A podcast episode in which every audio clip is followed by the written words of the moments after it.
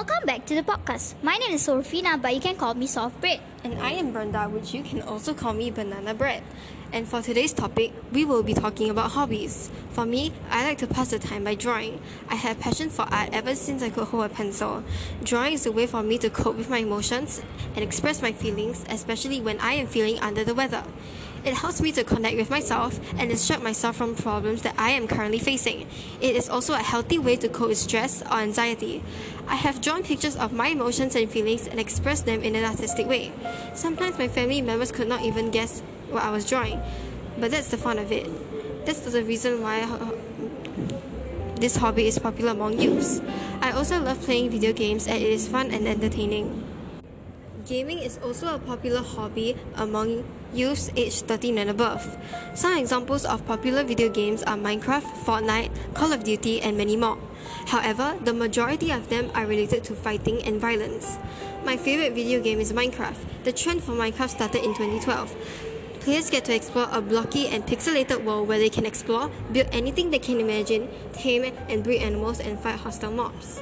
Unfortunately, Minecraft started to become a lame game for youths. Suddenly, the trend, back, the trend came back around 20, late 2019 as a popular YouTuber known as PewDiePie started doing a Minecraft series on his channel after the trend died down around 2017. Since he is a well-known YouTuber, it brought a lot of attention and people started playing it once again. Now, let me hand over the mic to Sofina as she explains more about gaming. Over to you now. Thank you, Brenda. Why is gaming so popular among youths? Let me give you a few reasons that I had just discovered. In the virtual world, we can interact with people from all over the world without actually having to see them face to face. In addition to that, we are also able to do so many more things in the gaming world that you can't do in the real world. Games that are addictive have other equally intriguing qualities. I also heard stories of youths that played a lot of video games as a way for them to distress and escape their worries, problems in life, or reality. This commonly happens when they experience trauma or if they are having a hard time coping with something. Therefore, using ga- video games as a way to distract themselves from the pain they are feeling. Moreover, the players obtain novel skills that they must apply to other situations in the game. This causes the player to want to complete extremely difficult challenges, effectively making them addicted to the game. A professor relating to technology said that video games in general offer some real opportunities for puzzle solving, strategic, and critical thinking. That's really smart and creative of them. That's why people who want to make games have to be good at making the game fun and addictive.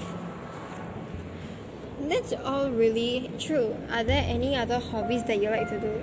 I have so much to share about. One of the hobbies that I love to do is sports. Tell me more about it. I like swimming, cycling, badminton. I would do these activities when I'm free or during the weekends.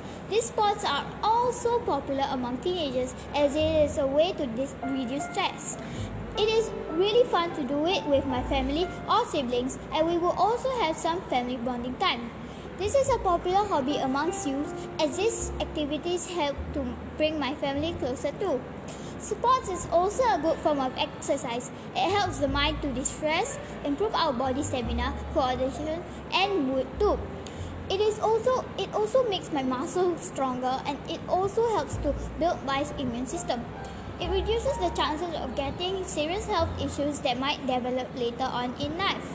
It is a great way to develop social skills and widen our friendship circles. It also teaches us sportsmanship and teamwork.